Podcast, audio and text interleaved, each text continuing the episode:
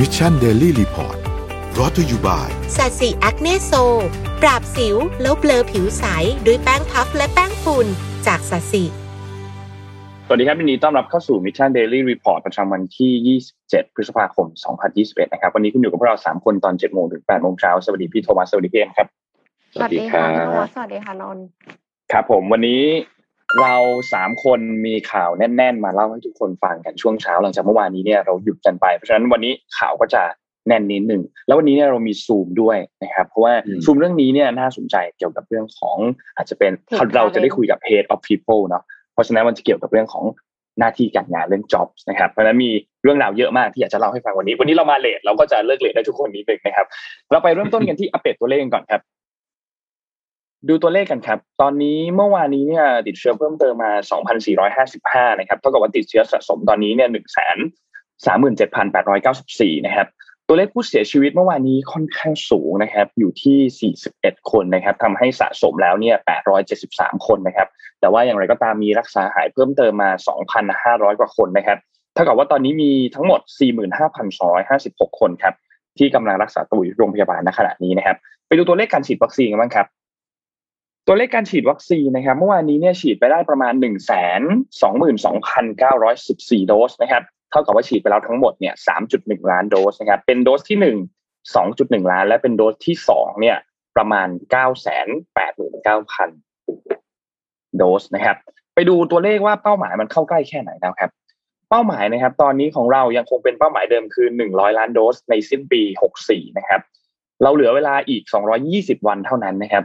เมื่อวานนี้ฉีดไปได้ทั้งหมดหนึ่งแสนสองหมื่นแต่ว่าสปีดที่เราต้องการเนี่ยยังคงสูงกว่านั้นอยู่ที่สี่แสนสี่หมื่นนะครับ ก็เพิ่มขึ้นเรื่อยๆอีกแล้วนะครับ ตอนนี้ฉีดไปแล้วเนี่ยคิดเป็นสามจุดหนึ่งสี่เปอร์เซ็นของเป้าหมายนะครับ เพราะฉะนั้นก็เหลือเวลาอีกสองรอยี่สิบวันเท่านั้นครับ เราเข้าเรื่องข่าวของโควิดกันก่อนเลยดีกว่าไหมครับ เพราะว่าข่าวโควิด วันนี้เนี่ย มีค่อนข้างหลายเรื่องมาก แล้วก็อยากจะบอกว่าเมื่อวานนี้มันค่อนข้างงงเนาะ นนเชื่อว่านนเชื่อว่ามีข้อมูลออกมาเยอะมากแล้วหลาย ๆ คนจะค่อนข้างงงนิดนึงเราเอาอันแรกก่อนในประเทศก่อนเรื่องแรกครับอะไรนะครับ เอาในประเทศก่อนนะฮะในประเทศอยู่แล้วในประเทศก่อน เอาในประเทศก่อนครับ เรื่องแรกคือเรื่องของการลงทะเบียนก่อนเลยดีกว่า วันนี้วันที่ 27 พฤษภาคมนะครับ เมื่อวานนี้เนี่ยมีการออกมาประกาศของทางด้านคนกรุงเทพก่อนแล้วกันนะครับ คนกรุงเทพเนี่ยมี3ช่องทางครับในการที่จะจองฉีดวัคซีนโควิด -19 โดยเริ่มต้นในวันที่ 27 นี้นะครับ เว็บไซต์ทุกคนฟังดีๆนะครับ เว็บไซต์คือไทยร่วมใจ .com อันนี้คือช่องทางที่หนึ่งนะครับ ช่องทางที่สองคือไปทางแอปพลิเคชันเป๋าตังนะครับ และช่องทางที่สามคือกลุ่มที่ไม่มีสมาร์ทโฟนเนี่ยสามารถไปลงทะเบียนที่ร้านค้าสะดวกซื้อได้ เช่น7 e เ e ่ e อ Family Mart Top Daily หรือว่า Big C Mini Big C เนี่ยนะครับ ก็จะไปตามช่องทางต่างๆได้ ซึ่ง ผู้ที่มีสิทธิ์ลงทะเบียนเนี่ยจะเป็นผู้ที่ต้องอาศัยอยู่ในกรุงเทพมหานคร นี่คือข้อแรกข้อที่ 2 คือมีอายุตั้งแต่ 18 ถึง 59 ปี 10 เดือนนะครับ ต้องไม่เกินนี้ ถ้าเกิน 10 เดือนขึ้นไปคัดเป็นกลุ่ม 60 ปีเลยนะครับ แบบแบบก่อนหน้านี้นะครับ และไม่ได้เป็น 7 กลุ่มโรคเสี่ยงนะครับนั่นเท่ากับว่ากลุ่มที่ก่อนหน้านี้ยังลงทะเบียนไม่ได้ ตอนนี้จะลงทะเบียนได้แล้วนะครับ โดยจะเริ่มต้นลงทะเบียนในวันนี้วันที่ 27 แต่เข้าไปตอนนี้ยังลงทะเบียนไม่ได้นะ เพราะว่าเขาเริ่มต้นในตอนเที่ยงวันนะครับ เที่ยงวันของวันนี้นะครับ แล้วก็วัคซีนที่จะเริ่มฉีดเนี่ยคือวันที่ 7 มิถุนายนนะครับ นี่คือข้อมูลที่อัปเดตมาจากทางของผู้ว่ากทมนะครับ คุณอัศวินขัดขวัญเมืองนะครับ ทีนี้กลุ่มของแต่ละคนที่เข้าไปลงทะเบียนกันแล้วเนี่ย พอเราเข้าไปลงทะเบียนไม่ว่าจะไปลงทะเบียนผ่านเว็บไซต์ หรือไปลงทะเบียนผ่านที่เป็นแอปพลิเคชันเป๋าตังเนี่ยก็จะมี SMS ยืนยันส่งไป นะครับ ส่วนกลุ่มที่ไปลงทะเบียนผ่านทาง7 e เ e ่ e หรือมินิมาร์ตต่างๆ เนี่ย ก็จะมีวักก็จะมี SMS มาเช่นเดียวกัน แต่กลุ่มนี้จะไม่ได้เป็นกลุ่มที่ใช้สมาร์ทโฟนเนาะ เพราะฉะนั้นมันก็จะมีการลงทะเบียนแตกต่างกันนิดนึงครับ ซึ่งนนเชื่อว่าหลาย ๆ คนน่าจะมีความหมื่นนิดนึง เพราะว่าเมื่อวานนี้เนี่ยทางด้านของศบค. นายแพทย์ทวีศิลป์นะครับ มีการออกมาพูดถึงบอกว่าให้ชะลอการลงทะเบียนหมอพร้อม เพราะว่าเพราะว่าตอนนี้หมอไม่พร้อมหรือเปล่าก็ไม่รู้ เพราะว่า มีเหตุผลอะไรบางอย่าง ซึ่งเราก็ยังไม่รู้เหมือนกันว่ามันเกิดเหตุผลอะไร อาจจะเป็นเรื่องของปัญหาเรื่องของระบบ อาจจะมีการรวนของระบบเกิดขึ้น หรือเป็นเรื่องของการส่งมอบวัคซีน อันนี้เรายังไม่แน่ใจนะครับ แต่อะไรก็ตามให้ชะลอการลงทะเบียนในเรื่องของตัวแอปพลิเคชันหมอพร้อมไปก่อน และ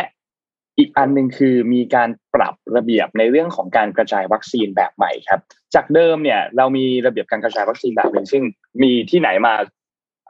ทำการขอวัคซีน ตัวตรงกลางก็จะส่งวัคซีนไปใช่ไหมครับ แต่ทีนี้เขาเปลี่ยนใหม่นิดนึงครับ การเปลี่ยนใหม่ในรอบนี้เนี่ย ข้อที่หนึ่งคือเขาจะเปลี่ยนโดยการที่ให้คนที่ให้พื้นที่ที่มีการระบาดของโรคเยอะ ก็จะได้การจัดสรรวัคซีนไปเยอะนี่คือข้อที่หนึ่งนะครับ ก็เป็นเป็นเป็นแผนทั่วไปครับสองคือใช้เกณฑ์ด้านเศรษฐกิจและการท่องเที่ยว พื้นที่ไหนที่เป็นเมืองแห่งการท่องเที่ยว พื้นที่ไหนเป็นเมืองที่เศรษฐกิจรันค่อนข้างสูง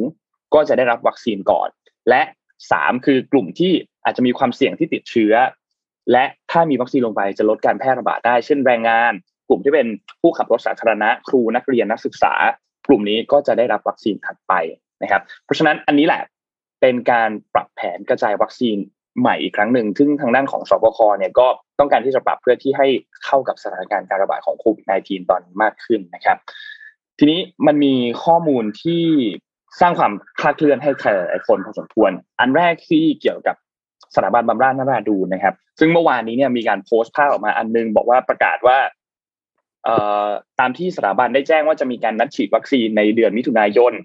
แต่สถาบันไม่ได้รับการจัดสรรวัคซีนในช่วงเดือนมิถุนายน จึงขอเลื่อนจากเดือนมิถุนาไปเป็นเดือนกรกฎาแทน โดยทั้งนี้ถ้าหากว่าสถาบันได้รับการจัดสรรวัคซีนแล้ว ก็จะแจ้งให้ทุกคนทราบ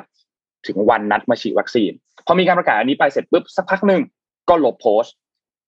พอลบโพสต์แล้วก็มีการโพสต์ใหม่อีกครั้งหนึ่งครับ บอกว่าก่อนหน้านี้ที่เสนอข้อมูลมาว่ามีการคาดเคลื่อนของตัวการจะได้รับการจัดสรรวัคซีนเนี่ย เอาใหม่ ทางสถาบันบำราศแจ้งว่าทุกท่านที่ได้รับการจัดสรรวัคซีนจากทางสถาบันคือได้รับการนัดไปฉีดเนี่ย จะได้รับการฉีดตามกำหนดการคือไม่มีการเลื่อนนะครับ ซึ่งก็เป็นการออกมาชี้แจงว่า มีการแบบเหมือนได้รับข้อมูลคาดเคลื่อนตอนแรกเลยเสนอไปอีกแบบหนึ่งว่ามีการเลื่อน แต่ตอนนี้สรุปว่าไม่เลื่อน เพราะฉะนั้นใครที่ลงทะเบียนกับสถาบันบำราศนราดูรไว้เนี่ยยังคงไปเป็นตามไทม์ไลน์เดิม ท่านจองไว้และได้รับการจองในวันไหน ยังคงไปฉีดเวลาเดิมนะครับ ทีนี้อีกสัญญาณหนึ่งคือสัญญาณของตัว Bioscience ครับกับ AstraZeneca ดีเดย์ของเราเนี่ยเรายังไม่รู้ว่าดีเดย์คือวันที่เท่าไหร่ เรารู้แค่ว่าดีเดย์วันฉีดวัคซีนเนี่ยคือวันที่ 7 มิถุนายน แต่ไม่รู้ว่าดีเดย์ของวันส่งมอบเป็นวันที่เท่าไหร่เราทราบแค่ว่าจะอยู่ในเดือนมิถุนายนนะครับตอนนี้เนี่ยทางด้านของคุณอนุทินเนี่ย ได้มีการให้สัมภาษณ์เมื่อวานนี้นะครับ บอกว่า คือยังไม่ยืนยันว่า 7 มิถุนายนนี้เนี่ยจะได้ฉีดวัคซีนแอสตราเซเนกานะครับ แล้วก็มีการถามเกี่ยวกับเรื่องของ Bioscience ท่านก็เลี่ยงตอบยังไม่ได้ตอบตรงๆนะครับ แล้วก็นักข่าวก็พยายามจี้ถามอีกว่า วันที่ 7 มิถุนายนนี้จะ ได้รับวัคซีนแอสตราเซเนกาใช่ไหมคุณอนุทินตอบแบบนี้ครับ ผมตอบแล้ว ผมไม่ตอบแบบนี้ ก็ผมตอบแล้วไงว่าวัคซีนได้มาอย่างไรนะครับนักข่าวก็เลยถามอีกว่าแล้ววัคซีนที่ผลิตโดยสยามไบโอไซแอนซ์เนี่ยจะออกมาจากบริษัทกระบวนการเป็นอย่างไร คุณอนุทินก็บอกว่าวัคซีนของแอสตราเซเนกาเนี่ยกระทรวงสาธารณสุขจะรับมอบจากแอสตราเซเนกาซึ่งเป็นคู่สัญญาของกรมควบคุมโรค ไม่ได้รับจากสยามไบโอไซแอนซ์โดยในสัญญาที่กรมควบคุมโรคจัดซื้อจัดหาไว้ จะส่งเริ่มตั้งแต่เดือนมิถุนายนเป็นต้นไปแล้วเขาก็ถามอีกว่า แสดงว่าวันที่ 7 มิถุนายนนี้ประชาชนจะได้ฉีดแอสตราเซเนกาแน่นอนใช่ไหม คุณอนุทินตอบว่า อันนั้นคุณพูดเอง แต่ประชาชนมีวัคซีนแน่นอน แล้วก็ปิดท้ายเกี่ยวกับเรื่องของยี่ห้อว่าก็อย่าเน้นยี่ห้อนะครับ ซึ่งเราก็ไม่เดาจากจากสารที่ทางด้านของคุณอนุทินแจ้งออกมาเนี่ยเราก็เลยไม่ทราบว่าสุดท้ายแล้วเนี่ยเจ็ดมิถุนายนนี้จะมีวัคซีนให้เราฉีดหรือเปล่านะครับ ทีนี้ล่าสุดสุดท้ายแล้วครับ ทางด้านของกรมวิทยาศาสตร์อธิบดีกรมวิทยาศาสตร์การแพทย์ครับ ได้มีการเปิดเผยว่าทางด้านของแอสตราเซเนกาเนี่ย หรือว่าสยามไบโอไซแอนซ์ที่ผลิตเนี่ย ได้ทำการส่งตัวแอสตราเซเนกามาตรวจสอบคุณภาพแล้ว ยืนยันว่ามีการส่งในเดือนมิถุนายนนี้แน่นอน แต่ทางด้านของกรมวิทยาศาสตร์การแพทย์ไม่ทราบว่าส่งเป็นวันที่เท่าไหร่นะครับ แต่อย่างไรก็ตามมีการรับรองตัวคุณภาพเรียบร้อยแล้ว แล้วก็ไม่รู้ว่า ผลิตออกมาเป็นจำนวนเท่าไหร่ด้วย แต่คิดว่าเป็นจำนวนมากนะครับ นี่คือการถแถลงของทางด้านของอธิบดีกรมวิทยาศาสตร์การแพทย์ในวันที่ 26 พฤษภาคมครับจริงๆคำถามที่นักข่าวถามคุณอนุทินเนี่ยถ้าพูดตรงๆ คือถามเป็นคำถามที่เหมือนถามแทนประชาชนเท่านั้นไม่มีคำถามอะไรแปลกประหลาดเลยนะแต่ว่าคำตอบเนี่ย ผมค่อนข้างประหลาดใจว่าทำไมตอบกำกวมนิดนึงไม่ไม่นิดนึงอะจริงๆกำกวมมากนะครับ อย่างการมาถึงของวัคซีนเนี่ยถ้าจะมาถึงวันที่เจ็ดจริงเนี่ย ป่านนี้ต้องรู้แล้วนะครับ เพราะว่าวัคซีนตั้งไม่รู้กี่ล้านโดสเนี่ยอยู่ดีไม่ใช่ว่าคืนนี้ผลิตเสร็จพรุ่งนี้ส่งได้เลยอยู่แล้วการจัดการ supply chain มันต้องรู้อยู่แล้ว หรือว่าจะได้สิ้นเดือนก็บอกสิ้นเดือน คือผมว่าภายใต้สถานการณ์แบบนี้เนี่ย fact คือสิ่งที่ที่จำเป็นที่สุดนะครับหรือแม้กระทั่งยี่ห้อเนี่ยเป็นสิ่งที่ประชาชนเองให้ความสำคัญนะครับ ว่าเพราะว่ามันมีบางคนที่เชื่อมันยี่ห้อไม่เชื่อมันยี่ห้อแต่คุณแม่ผมเนี่ยอายุหกสิบกว่านะไม่ยอมไปฉีดซีโนแวคเพราะว่าไม่เชื่อมั่นในยี่ห้อเพราะยี่ห้อมีประเด็น ยี่ห้อมีชู คนคอนเซิร์นในเรื่องยี่ห้อ ก็ต้องตอบประเด็นนี้ว่า ยี่ห้อไหนจะมีพร้อมให้ฉีดเมื่อไหร่ยังไง จะมาถึงเมื่อไหร่นะครับดังนั้นเวลาการตอบคำพวมเนี่ย ยิ่งมันยิ่งทำให้ความรู้สึกของประชาชน ด้านหนึ่งพยายามโปรโมทให้คนไปฉีดอีกด้านหนึ่งก็คือการตอบที่ค่อนข้างกำกวมเนี่ยอันเนี้ยมันเอ่อไม่ค่อยเคลียร์เท่าไหร่ในการในการในการตอบคำถามเชิงแบบนะครับไปต่อไปต่อเลยครับ ค่ะเอ่อถ้าอย่างนั้นขอไปต่อที่ เรื่องของวัคซีนแต่ว่าเป็นที่อเมริกานะคะโมเดอร์นาเนี่ยเผยว่าวัคซีนป้องกันโควิด -19 ในวัยรุ่นได้ 100%ค่ะ คือก่อนหน้านี้เอ็มอ่านข่าวว่าไฟเซอร์เนี่ยขออนุมัติแล้วก็ได้รับอนุมัติจาก FDA เรียบร้อยแล้วนะคะ เพราะว่าไฟเซอร์เองก็มีการมีการวิจัยในวัยรุ่นอายุ 12-17 ปี ป้องกันโควิด -19 ได้ 100%เช่นเดียวกันนะคะ ส่วนของโมเดอร์นาเนี่ยเขามีการทดลองทางคลินิกในกลุ่มวัยรุ่นอายุ 12-17 จำนวน 3,700 คน พบว่าผู้ที่ได้รับวัคซีนของโมเดอร์นาครบ 2 โดส ไม่มีใครติดโควิด -19 เลยแม้แต่คนเดียว ในขณะที่กลุ่มที่ได้ยาหลอกอะค่ะ ติดโควิด -19 4 คน เขาก็เลยสรุปว่าป้องกันได้ 100%นะคะ เมื่อฉีด 2 โดส แต่ถ้าสมมติว่าฉีดแค่โดสเดียว จะมีประสิทธิภาพ 93%แต่ 93%นี่ก็สูงมาก ๆ แล้วนะคะ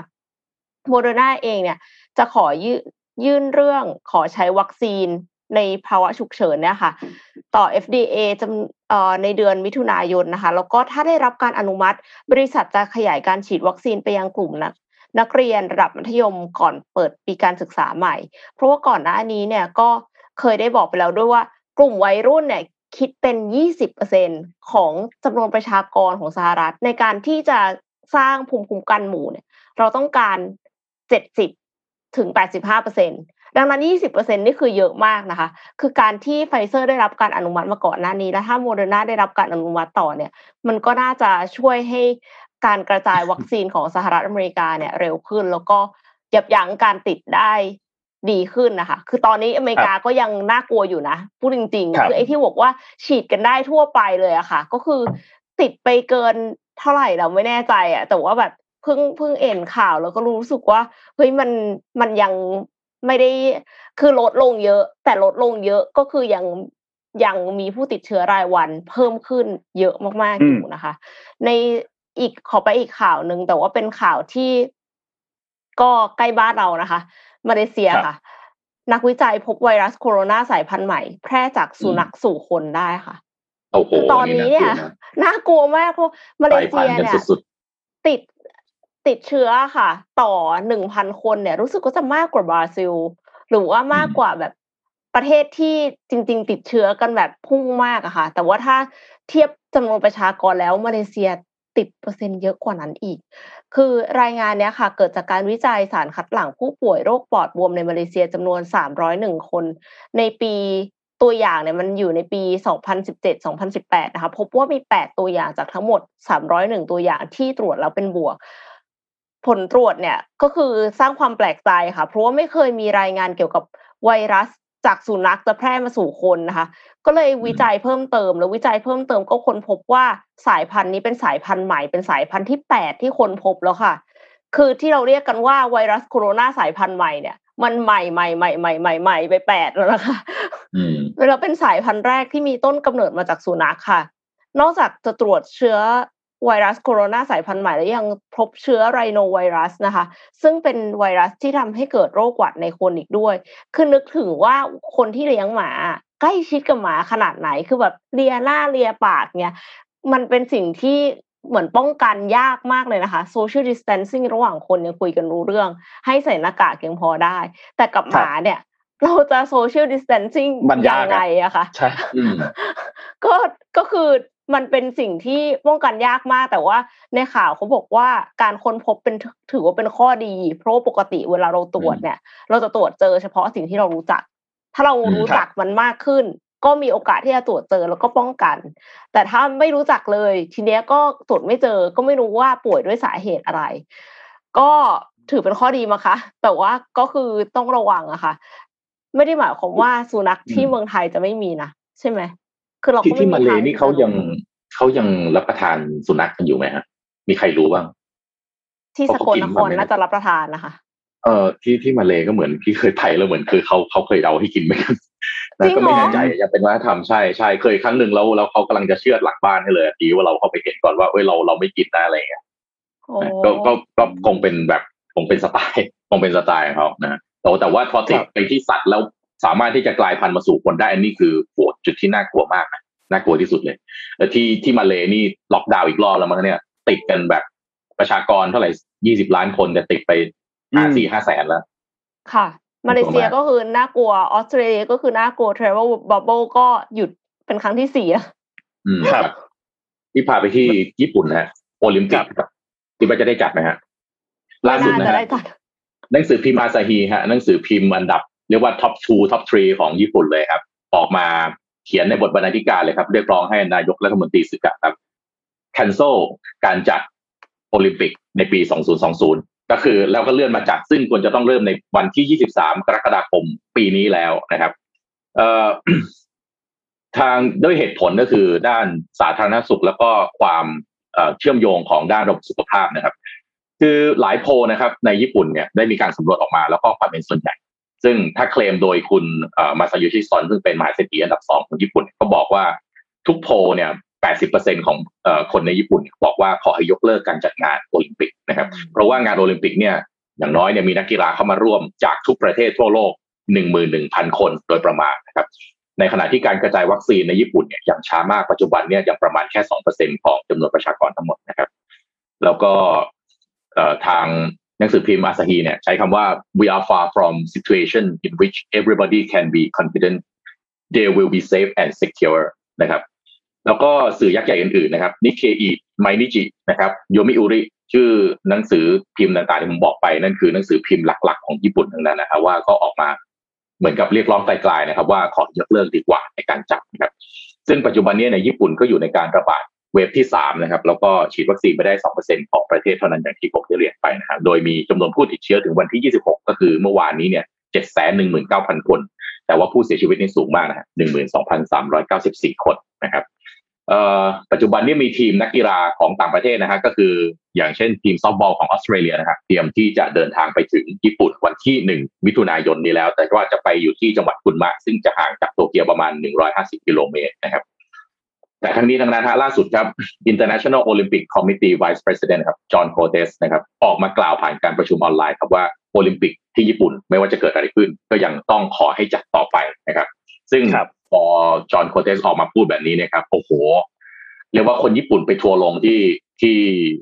โอลิมปิก committee มากๆนะครับเขาบอกว่าเอ๊ะเอ่อคือคือจอห์นโคเตสแล้วก็ประธานของโอลิมปิก committee เนี่ยออกมาใช้คำว่าญี่ปุ่นอาจจะต้องเสียสละ ในการที่จะต้องทำให้งานโอลิมปิก ประชาชนชาวญี่ปุ่นต้องเสียสละเพื่อที่จะให้การจัดโอลิมปิกเนี่ยสามารถดำเนินการต่อไปได้ คนญี่ปุ่นก็ถามว่าเอ๊ะจอห์นโคเตสแล้วก็โอลิมปิก committee นี่เป็นใครถึงมาต้องบอกว่าให้ญี่ปุ่นต้องเสียสละและการเสียสละที่เขาพูด หมายถึงอะไร หมายถึงการเสียสละชีวิต แล้วก็ความรู้สึกของคนญี่ปุ่นที่จะต้องเสียญาติพี่น้องไปอย่างเปล่านะครับ แล้วก็ล่าสุดนะครับหมอหลาย ๆ คนใน ญี่ปุ่นนะฮะรวมตัวกันนะครับ ซึ่งคิดเป็นประมาณ 6,000 คนนะฮะเขียนจดหมายเปิดผนึกถึงนายกรัฐมนตรีสุกะครับว่าขอให้เรียกร้องขอให้ยกเลิกการจัดงานโอลิมปิกครับเพราะว่าระบบสาธารณสุขของญี่ปุ่นจะรองรับไม่ไหวนะครับ แล้วก็ถ้าเกิดมีจำนวนผู้ติดเชื้ออมีนักกีฬาหนึ่งหมื่นหนึ่งพันคนเข้ามาเนี่ย ไม่มีอะไรรับประกันได้ว่าการกลายพันธุ์ของไวรัสจะไปไกลขนาดไหน แล้วก็มหาเศรษฐีอย่างมาซาชิซอนเนี่ยก็บอกว่า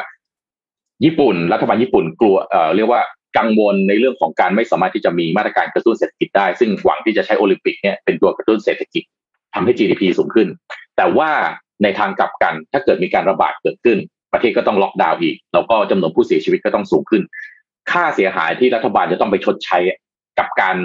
จัดการเรื่องของการแพร่ระบาด แล้วก็ไวรัสที่ต้องกลายพันธุ์อีกไกลมากเนี่ยมันจะสูงกว่า GDP ที่คุณจะได้จากการจัดงานโอลิมปิกนะครับ ก็น่าลุ้นมากนะครับ เพราะว่าเดือนนี้เป็นเดือน กำลังจะเข้าเดือนหกแล้วนะครับ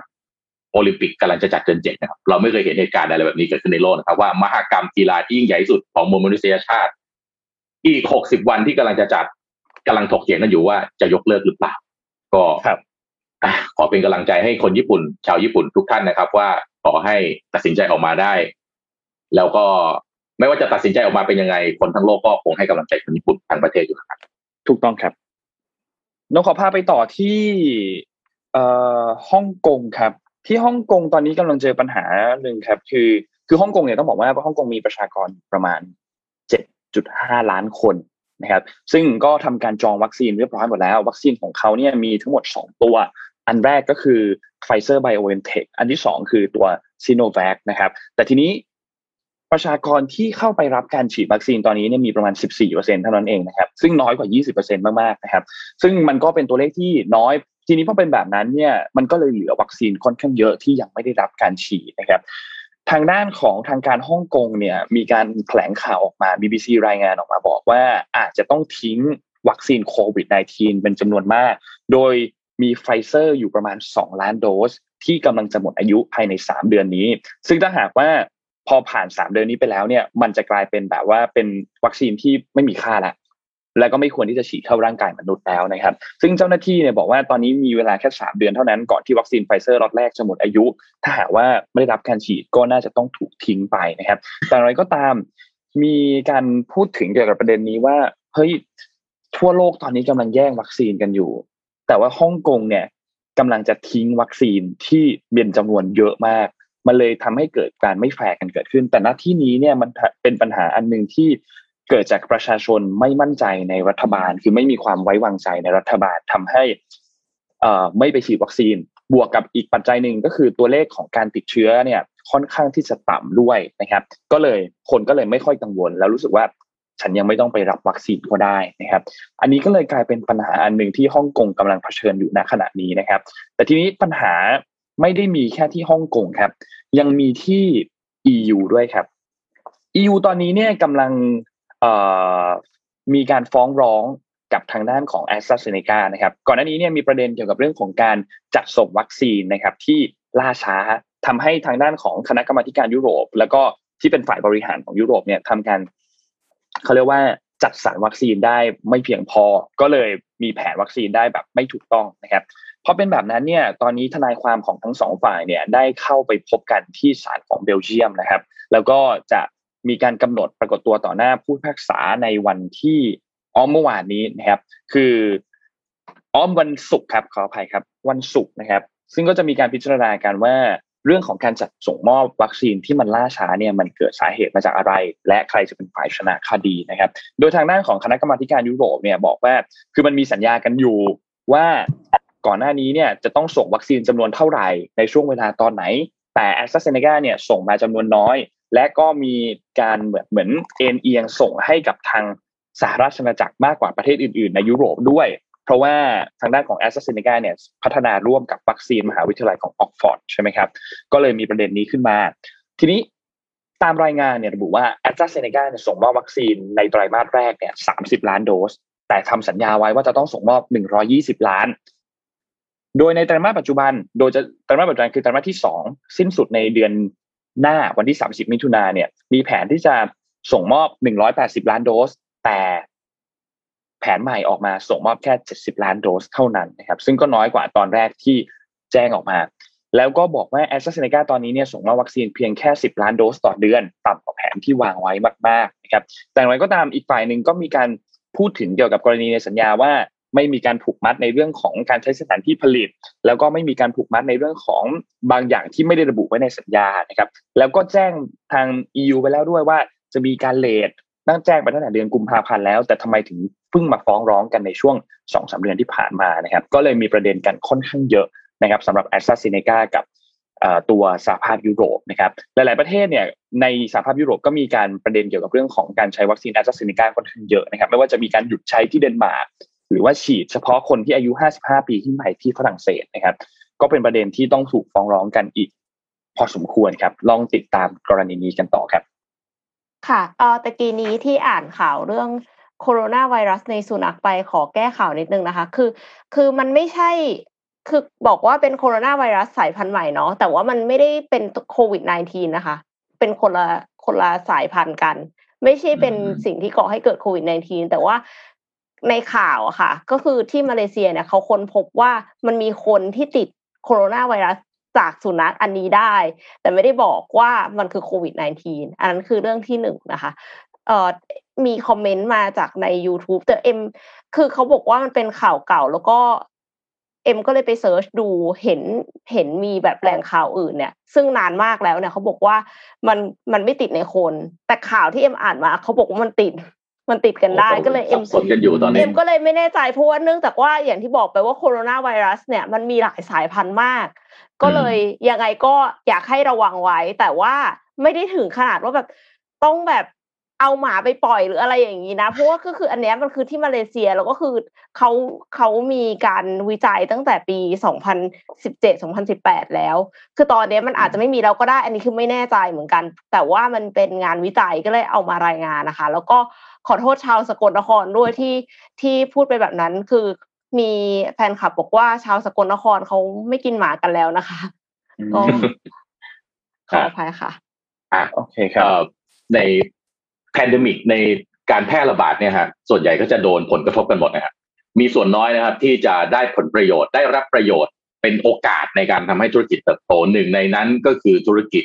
เซมิคอนดักเตอร์นะครับ SMIC ครับผู้ผลิตเซมิคอนดักเตอร์หนึ่งในผู้ผลิตเซมิคอนดักเตอร์รายใหญ่ที่สุดของจีนนะครับ ล่าสุดมาออกประกาศผลประกอบการประจำไตรมาสหนึ่งที่ผ่านมาครับเมื่ออาทิตย์ที่แล้วนะครับ ผลประกอบการครับยอดขายเติบโตขึ้น 22%นะครับ เป็น 1.1 พันล้านเหรียญสหรัฐนะครับ แต่ว่ากำไรครับ เติบโตขึ้น 145%ครับ เป็น 158.9 ล้านเหรียญสหรัฐนะครับ ย้ำอีกทีนะฮะยอดขายโตแค่ 22%นะครับ แต่กำไรโต 145%นะครับ จากเดิมเนี่ยตลาดคาดการไว้ครับ แค่กำไรน่าจะอยู่แค่ 104 ล้านเหรียญสหรัฐนะครับ แต่ว่าปิดอีกทีครับ ปิดโตกว่าเดิม ปิดโตกว่าคาดการถึง 30%คือ 158 ล้านเหรียญสหรัฐนะครับ gross profit ครับกำไรขั้นต้นเติบโต 45%นะครับ โดยมีอัตราการทำกำไรขั้นต้นที่ 22.7%นะครับ ยอดครึ่งปีแรกครับ คาดว่าจะทำยอดขายได้ถึง 2,400 ล้านเหรียญสหรัฐนะครับ เติบโต 19% Q on Q นะครับ หมายถึงว่า quarter หนึ่งโตกับ quarter สองเนี่ย quarter สองจะโต quarter หนึ่งอีก 19%นะครับ gross profit ตั้งเป้าจะทำให้ได้จากเดิม 22%ตั้งเป้าให้เป็น 27%นะครับ ยอดขายมาจากในประเทศ 55.6%ที่เหลืออีก 45%เป็นการส่งออกนะครับ โดยโดยรายได้ครับยี่ส่วนใหญ่ที่สุดก็คือ 20.4%จะมาจากการผลิตเซมิคอนดักเตอร์สำหรับใช้ในคอน sumer electronics นะครับอุปกรณ์ไฟฟ้าที่ใช้ในบ้านกันนี่แหละครับ ข้างในต้องมีเซมิคอนดักเตอร์ทุกตัวนะครับ เพราะว่าต้องควบคุมการอัดอุณหภูมิต่างๆนะครับ รองลงมา 13.9%คือสมาร์ทเอ่อสมาร์ทโฮมนะครับอุปกรณ์สมาร์ทโฮม IoT ที่กำลังมาตอนนี้นะครับ แล้วก็มีสมาร์ทโฟน 3.5%นะครับเพราะว่า SMIC เนี่ยเทคโนโลยีของเขาก็คือว่า ทำพวกที่มันนาโนมิเตอร์ใหญ่ๆหน่อย นาโนมิเตอร์เล็กๆ แบบ TSMC เนี่ยทาง SMIC อาจจะยังไม่ถนัดแบบนั้นนะพวก5 nanometer 7 nanometer นั้น TSMC จะเก่งกว่าครับแต่ว่าพอพอเป็น SMIC เนี่ยเขาจะถนัดพวก 65 nanometer นะครับอันเนี้ย65 nanometer ก็ใช้เนี่ยอยู่ในพวกเครื่องใช้ไฟฟ้าเนี่ยนะครับคิดเป็นประมาณ 32.8%นะครับแล้วก็ 150 ถึง180 nanometer อีก30%พวกนี้คือใช้ในเครื่องใช้ไฟฟ้าใหญ่ๆทั้งนั้นนะครับ ทาง co-CEO ออกมาบอกว่าจริง ๆ แล้วเนี่ยยอดขายน่าจะสูงได้กว่านี้อีกนะครับ แล้วก็ mature production หรือว่าการผลิตที่เต็มกำลังการผลิตแบบนี้นะครับ คาดว่าจะยังคงอยู่ต่อไปจนถึงปีหน้าเป็นอย่างน้อยนะครับ แล้วก็บริษัทน่าจะเติบโตได้มากกว่านี้ครับ ถ้าไม่มี risk หนึ่งอันที่กำลังเกิดขึ้นกับบริษัทก็คือ บริษัทยังถูกแบล็คลิสต์โดยรัฐบาลสหรัฐอเมริกา ตั้งแต่ในสมัยยุคของนายกประธานาธิบดีโดนัลด์ทรัมป์อยู่นี่ขนาดโดนแบล็คลิสต์นะครับถ้าไม่โดนแบล็คลิสต์จะขนาดไหนกำไรอาจจะยิ่งสูงขึ้นกว่านี้หรือเปล่า เพราะว่า demand ที่พุ่งเข้ามาที่ SMIC อาจจะยิ่งสูงกว่านี้นะครับ เพราะฉะนั้นในครึ่งปีหลังนะครับ ก็ไม่ว่าประธานาธิบดีโจไบเดนจะลิฟต์ไอตัวแบล็คลิสต์นะครับ ที่ใช้กับบริษัทในจีนออกหรือเปล่าหนึ่งใน อุตสาหกรรมที่คงจะไม่แคร์เท่าไหร่ก็คือเซมิคอนดักเตอร์เนี่ยนะครับ อืมค่ะ ก็นอกนอกเหนือจากไอ tech ที่เป็นแบบว่าฮาร์ดแวร์แล้วเนี่ย tech talent เองก็ยังเป็นที่ต้องการมาก ๆ เลยในช่วงของการระบาดของโควิด -19 ใช่ไหมคะ เพราะว่าแบบใคร ๆก็ผ่านพากันมาออนไลน์อีคอมเมิร์ซอยากจะมีแพลตฟอร์มเป็นของตัวเองนะคะ tech talent เนี่ยหายากมาก ๆ เลย แล้ววันนี้พี่โทมัสก็เลยจะพาเราไปคุยกันกับ SCB 10X ในเรื่องของ Tech Talent ใช่ไหมคะวันนี้เรามีการสัมภาษณ์นะครับ ซึ่งหลาย ๆ ท่านนะครับ ก็น่าจะเรียกว่ามาร่วมกันคอมเมนต์แล้วก็ถามคำถามได้เลยนะครับ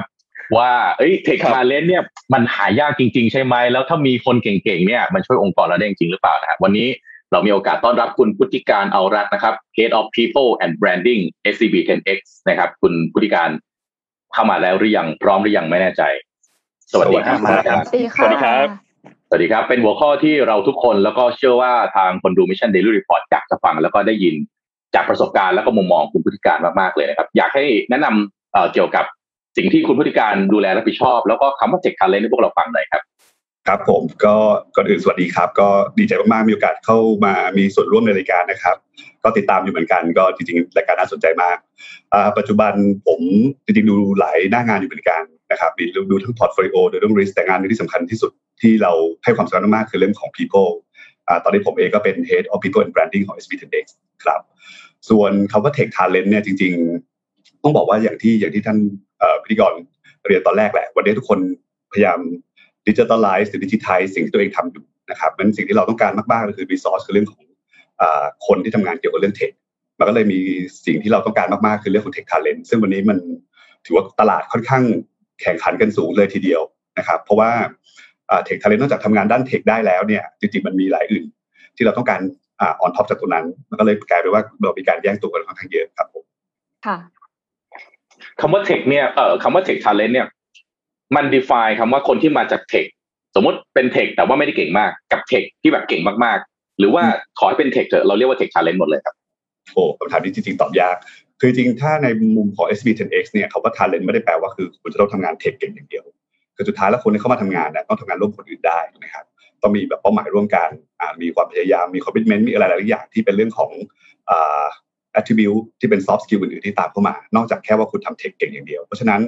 ในมุมของ SB10X เองเนี่ย นอกจากเวลาเราจะหาคนเข้ามาร่วมทีมนะครับ นอกจากว่าอันดับแรกเนี่ยคุณเรียนอะไรมา คุณทำอะไรได้แล้วเนี่ย เราจะมีขั้นตอนในการคัดเลือกค่อนข้างเยอะนะครับ หลายๆอย่างในนั้นคือเรื่องของความเป็น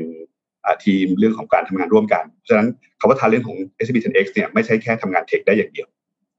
นะครับแล้วคำว่า tech คืออะไร tech ในที่เนี้เรากำลังพูดถึงการที่เราจะมาพัฒนาแพลตฟอร์ม พัฒนาแอปพลิเคชันบางอย่างนะครับซึ่งหลาย ๆ อย่างคือเป็นการแก้ปัญหาที่เกิดขึ้นในปัจจุบัน หรือพยายามนำเสนอสิ่งที่มันเกิดขึ้นมาใหม่ ๆ เพราะฉะนั้น talent ที่ว่าเนี่ยคือนอกจากว่าสามารถเขียน coding ตามคำบอกได้แล้ว เขาต้องมี initiative มี ideation ออกมาว่าเฮ้ยมันมีไอเดียแบบนี้มันน่าจะทำอะไรบางอย่างได้ แล้วก็มีการทำงานร่วมกัน อันนี้คือมุมคำว่า tech talent ในมุมของเราครับอืมอะนนท์กับเอ็มเอ็มมีคำถามที่เตรียมเอาไว้ฮะค่ะเอ่อคือตอนเนี้ยมันมันมีหนังสือเนาะอย่าง no rules rules อย่างเงี้ยค่ะ คือมันดังมาก ๆ เลย แล้วก็เขาก็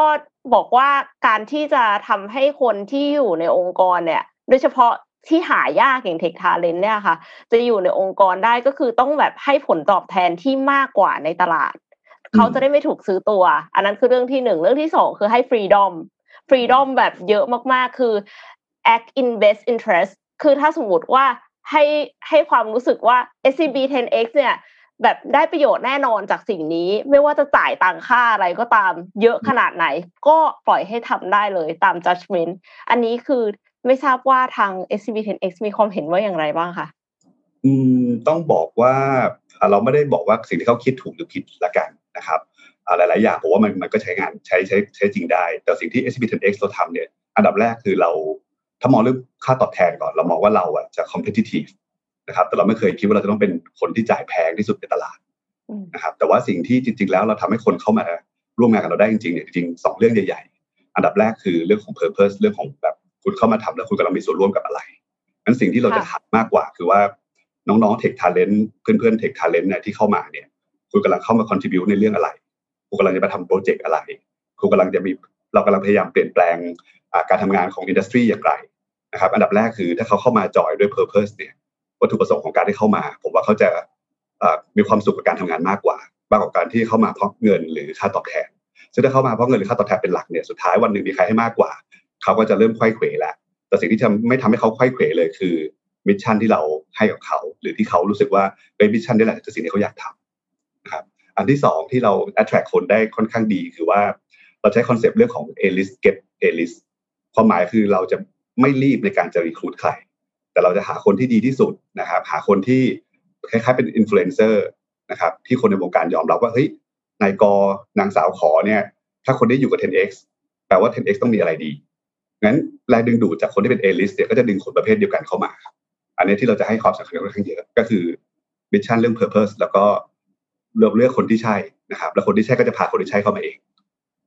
ครับ แล้วถ้าเกิดว่า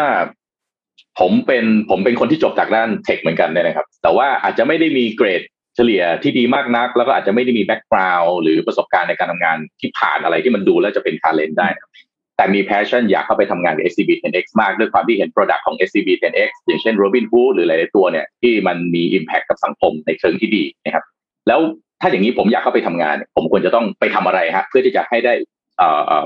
ให้ได้มีโอกาสในการเข้าไปทำงานได้ร่วมงานด้วยครับครับถ้าจากข้อมูลที่ให้ assume ว่าคือเรียนจบแล้วงั้นสิ่งที่ทำคืออันดับแรกก่อนสมัครนะครับ สมัครมากับเรานะครับ SCB จาก SCB X อ่าแล้วก็อันที่สองจริงๆ ด้วยความที่คนสมัครค่อนข้างเยอะ จริงๆเกรดเราดูแค่เป็นส่วนประกอบเฉยๆนะครับเราไม่ได้ดูเรื่องเรื่องเกรดเป็นหลัก แต่เราจะดูเรื่องของสิ่งที่คุณทำมาในอดีตมากกว่า สมัยยังเรียนอยู่หรือกิจกรรมยามว่าง คุณได้มีการเดฟมีการศึกษาข้อมูลอะไรอย่างไรบ้าง แล้วก็ตอนขั้นตอนการคัดเลือกของเราครับ นอกจากการสัมภาษณ์หรือดูเกรดซึ่งจริงๆน้อย เราให้ทำ test จริงๆนะครับเราก็จะมีมี case study ให้ทำเลยว่าอะเราเขียนโปรแกรมเลย coding เลย ถ้าเป็นแบบนี้คุณจะทำยังไง มีการตั้งคำถามตั้ง scenario ทำ case study ขึ้นมา คุณจะ react กับมันยังไง คุณจะแก้ไขปัญหายังไงงั้นจริงๆเราดูคนที่ที่ความสามารถจริงๆ คือเกรดเป็นแค่ส่วนประกอบครับ ครับในข้อมูลที่ผมได้มาครับมีการบอกว่า SCB 10X เนี่ย build a strong culture นะครับ แล้วก็ we strongly believe that building a strong culture is everything คำว่า strong culture ในมุมมองของ SCB 10X มันมีหน้าตาเป็นยังไงครับ โอเค จริงๆ SCB 10X เราเพิ่งตั้งเมื่อเดือนมกราปีที่แล้วนะครับ แล้วก็เป็นโอกาสที่ดีที่เราก็เลย set culture จากพวกเรากันเองไปหมด เราให้พนักงานมีส่วนร่วมในการคิดเองเลยว่า โดย mission แบบ SCB 10X เนี่ยที่เราอยากจะสร้างยูนิคอร์นไทยขึ้นมาให้ได้เราอยากจะเป็น leading investor ให้ได้เนี่ย แล้วก็อยากเป็นที่ที่ทุกคนอยากมาทำงาน เราคิดว่าเราควรต้องทำตัวยังไงอะงั้นทุกคนก็จะดมสมองกัน น้องๆก็จะคิดกันเอง เราจะทำงานสำเร็จได้ต้องมีอะไรบ้าง อยากทำงานยากให้สำเร็จได้ต้องทำอะไรบ้างแล้วเราจะได้ culture ตัวหนึ่งมาเราเรียกว่า boost นะครับ B W O S T B ตัวแรกคือ bonus คืองานแบบเราคุณต้องตัดสินใจเร็ว รอข้อมูลจนครบแล้วตัดสินใจอาจจะไม่ทัน แล้วทุกคนก็ยอมรับว่าการตัดสินใจนั้นอาจจะไม่สิ่งที่ถูกเสมอไป แต่ทุกคนยอมรับใน culture นั้น อันแรกคือตัวโบนัสโอตัวที่สองคือ ownership ทำงานแบบเราเราจะมาคอยจำจี้จำชัยไม่ได้ ทุกคนต้องมี ownership ในการทำงานของตัวเอง ซึ่งน้องๆก็คือได้ฟรีดอมในการเป็นเจ้านายตัวเองนะครับสามคือ open ด้วยความที่เราทำสิ่งใหม่ๆ แล้วก็ open ฟังไอเดียคนอื่น open ในการทำงานในสิ่งที่เราอาจจะไม่เคยทำมาก่อนนะครับ S คือ speed อันนี้แน่นอนปลาเร็วกินปลาช้าสมัยนี้นะครับและตัว T สุดท้ายคือ trust แต่ไม่ใช่ trust ธรรมดาเรา trust ว่าเราจะ make impact ด้วย อันนี้คือ culture ของ SB 10X งั้นว่าเราเราคุยกันสิ่งที่มันเกิดขึ้นในปัจจุบันก็คือว่า น้องๆ เริ่มมีการคุยกันเวลาที่ประชุมบ้างคุยเล่นกันบ้างเอ้ยคุณทำแบบนี้ไม่ boldness เลยเอ้ยคุณทำแบบนี้คุณน่าจะ lack of speed หรือเปล่างั้น culture กลายเป็นสิ่งที่ทุกคนพูดใน everyday job งั้นอันนี้คือสิ่งที่คือ culture คือ everything แล้วพอเป็นอย่างนี้ปุ๊บเนี่ยเราจะไม่มีสถานการณ์ที่ว่าเอ้ยคอยมามอนิเตอร์ในสิ่งที่เป็นเหมือนแบบ Hawthorne effect ว่ามีคนคอยดูเขาถึงจะคอยทำงาน แต่กลายเป็นว่าวันนี้ทุกคนสามารถทำงานด้วยตัวเองได้นะครับ เพราะเขา commit กับ mission ด้วยกัน แล้วมี culture ที่ support เขาตรงนั้นครับครับทีนี้ถ้าสมมุติว่าในมุมมองของคนที่เป็น tech talent เองเนี่ยทาง SCB มองว่าคนที่เป็น tech talent ณวันนี้เนี่ยเขามองหาบริษัทแบบไหนที่เขาอยากจะเข้าร่วม และ SCB 10X จะตอบโจทย์เขาได้มากน้อยแค่ไหนครับโอเค อันนี้เป็นคำถามที่ดีครับ เพราะว่าสิ่งหนึ่งที่เราแตกต่างมากๆ SCB 10X คือ เราไม่ได้อยากได้ employee เพื่อเป็น employee เราอยากได้ employee ที่เข้ามาเพื่อวันหนึ่งจะเป็น entrepreneur นะครับโปรแกรมของเราคือว่าน้องๆที่เข้ามาเทคทาเลนทุกคนที่เข้ามาเนี่ยทุกคนจะมีโอกาสในการทำงาน Product ที่เขาอาจจะคิดเองนะครับจากการไอเดียชันของเขา หรือจะเป็นไอเดียที่มาจากบริษัทเองนะครับแล้วเมื่อไอเดียนั้นถูกทำไปจนถึง Product to Market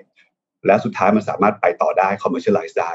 เราจะมีการ spin off บริษัทซึ่งปัจจุบันเราก็ spin ไปแล้วประมาณ 6 บริษัท แล้วน้องๆกลุ่มนี้ที่เป็นคนทำใน Product เนี้ยก็จะกลายไปเป็น founder นะครับหรือกลายไปเป็น management หรือกลายไปเป็นพนักงานกลุ่มแรกของบริษัทที่เขาตั้งขึ้นมาเอง แล้วเขาก็มีหน้าที่ทำให้สิ่งที่เขาสร้างมาตั้งแต่ศูนย์เนี่ยกลายเป็นสิ่งที่มันเติบโตในตลาด แล้วก็เติบโตไปกับองค์กรของเขาที่เขาสร้างขึ้นมางั้นของเราเองเนี่ยเราอยากได้ employee ที่อยากเป็น entrepreneur ค่ะ ก็คือสร้าง entrepreneur คือไม่ได้หมายความว่าจะต้องเลือกระหว่างการเป็นพนักงานบริษัทที่มั่นคง หรือการเสี่ยงด้วยเงิน saving ของตัวเอง สร้างสตาร์ทอัพขึ้นมาจากศูนย์ แต่ว่าสามารถที่จะเข้าไปใน SCB 10X แล้วก็สร้างในสิ่งที่ตัวเอง care จริง ๆ แต่ว่ายังมี comfort ของการเป็นพนักงานที่ได้เงินเดือน แล้วก็มี resource ของ SCB คอยสนับสนุน พอสำเร็จ สามารถที่จะ spin off แล้วก็ไปเป็น founder โดยที่ไม่ได้ต้องแบบล้มลุกคลุกคลานเริ่มต้นจากศูนย์ด้วยสุดยอดคล้ายๆอย่างคล้ายๆอย่างนั้นโอ้เป็นแนวคิดที่ดีมากเลยครับ แล้วก็รู้สึกว่าสิ่งที่ SCB 10X ทำเนี่ยทำให้เกิด win win win solution นะครับ ตัวองค์กรเองก็ได้คนที่เก่ง ตัวพนักงานเองก็ได้ทำให้ตัวเองเก่งขึ้น และสุดท้ายก็เชื่อว่าทำให้สังคมนี้ดีขึ้นด้วยนะครับนี่ก็ต้องขอบคุณคุณพุทธิการเอารัตน์นะครับ Head of People and Branding SCB 10X มาก ๆ นะครับ ที่เข้ามาให้มุมมองกับเรา วันหน้าอยากจะขอเรียนเชิญอีกครั้งนะครับ เพื่อที่จะมาแชร์มุมมองและเผื่อว่าให้กับชาว Mission Daily Report ได้เอาไปประยุกต์ใช้ในองค์กรของตัวเองด้วยนะครับ วันนี้ขอบคุณมากนะครับขอบคุณครับขอบคุณมากครับโอ้เยี่ยมไปเลยแม่ เยี่ยมเลย จริงๆแล้วน่าสนใจมากนะ เพราะว่าเรื่องถ้าถ้าเรื่องเกี่ยวกับของ HR เรื่องของเกี่ยวกับของคนเนี่ย ยังมีอีกหลายเรื่องมากที่แบบน่าน่าน่าคุยกับคุณพุทธิการนะคการัรบได้เป็นชั่วโมงอะใช่ใช่ใช่จะเป็นชั่วโมงมันสั้นไป แต่ว่าด้วยความที่เป็นรายการข่าวก็เลยต้องนะได้แค่สิบนาทีเดี๋ยวอาจจะต้องจัดเซสชั่นแยกเลย ครับน่าสนใจมากอะกลับมาที่ข่าวครับ ครับค่ะแล้วไปกันก่อนนะต่อที่ข่าวครับครับข่าวก่อนดีฮะเดี๋ยวนะคะ ขอขอประชาสัมพันธ์เล็กน้อย เพราะว่าตอนนี้อ่าได้ครับโควิด -19 ยังไม่จบนะคะ และทุกคนก็ยังต้องช่วยกันเพื่อที่จะให้เอ่อทีมแพทย์เนี่ยเขามีไม่ว่าจะเป็นอุปกรณ์ หรือว่าเครื่องมือหรือว่า คือมีงบประมาณสนับสนุนนะคะ ดังนั้นเนี่ยบอสพี่แท็บของเรานะคะ ก็มีสองโครงการด้วยกันค่ะ โครงการที่หนึ่งนะคะ ก็คือการประมูลหนังสือหายากห้าเล่มนะคะ โดย Readery เนี่ยเปิดประมูลหนังสือหายากรวมห้าเล่ม เพื่อนำรายได้ทั้งหมดจากการประมูลไปช่วยเหลือผู้ที่ได้รับผลกระทบจากการระบาดของโควิด -19 และห้าเล่มนั้นก็คือหนังสือสะสมของพี่แท็บนั่นเองนะคะ ประกอบไปด้วยหนังสือชื่อ The Two Paths โดยจอห์นรอสกินนะคะ Roderick Random โดย Smollett Tobias The Complete Place The Complete Place of Bernard Shaw นะคะ หนังสือภาพปรารถนาเล่มที่ 10 ของอุทิศเหมะมูล The Movement and Habits of Climbing Plants นะคะ โดย Charles Darwin เปิดประมูลวันละเล่ม นะคะ วันละหนึ่งเล่มเท่านั้นในวันที่ 27 ก็คือตั้งแต่วันนี้จนถึงวันที่ 31 พฤษภาคมนี้ ที่ Readery Facebook Page เพราะฉะนั้นเนี่ย ถ้าใครเล็งเล่มไหนไว้เนี่ย ต้องเข้าไปประมูลในวันนั้นนะคะ คือเปิดประมูลวันละเล่มนะคะ ดังนั้นก็ติดตามได้ค่ะ และอีกอย่างหนึ่งค่ะ ก็คือโครงการสวยปันสุขค่ะ ที่เคยบอกไปแล้วเนี่ย ตอนนี้ก็เหลือเวลาอีกไม่ถึงสี่วันแล้วนะคะถึงเพราะว่าจะ มีโครงการไปจนถึงวันที่ 30 พฤษภาคมนี้เท่านั้น สวยปันสุขเนี่ยคือสามารถที่จะช่วยได้ได้ยังไง เราเข้าไปช็อปค่ะช็อปออนไลน์นะคะ ที่ 1948 Beauty Outlet ค่ะ บอกก่อนเลยว่า 1948 Beauty Outlet เนี่ยคือเข้าไปใน 1948 beauty com แล้วเสร็จแล้วมันก็จะมีแบนเนอร์อยู่หน้าหน้าเพจเลยนะคะโฮมเพจกดเข้าไปเจอ outlet outlet แปลว่าอะไรคะลดราคาค่ะ ลดผมราคานี่คือบอกว่าประมาณห้าสิบเปอร์เซ็นเพราะว่าเอ็มเข้าไปซื้อมาแล้วค่ะ เอ็มก็เลยรู้โอเคมีครับมีหลายอย่างมากนะคะ มีทั้งแป้งมีทั้งลิปนะคะ ก็คือสาวๆต้องใช้อยู่แล้วแหละ เพราะว่ายังไงถึงแม้ว่าเราจะ work from home นะเราก็ต้องเปิดกล้องใช่ไหมคะเราเปิดกล้องอืมเราก็ต้องสวย ดังนั้นสวยปันสุกนะคะ ก็เข้าไปซื้อของลดราคา พร้อมกับบริจาค ร้อยเปอร์เซ็นไม่หักค่าใช้จ่ายนะคะ เพื่อช่วยโรงพยาบาลที่ขาดแคลนนะคะ ในเรื่องของโควิด -19 ถึงวันที่ 30 พฤษภาคมนี้เท่านั้นค่ะทำบุญนะคะ เขาบอกว่ามีคนบอกว่าทำบุญสวยชาติหน้าทำหน้าสวยชาตินี้นะคะ แต่ช็อปกับ 1948 Beauty สวยทั้งชาตินี้และชาติหน้าเลยค่ะ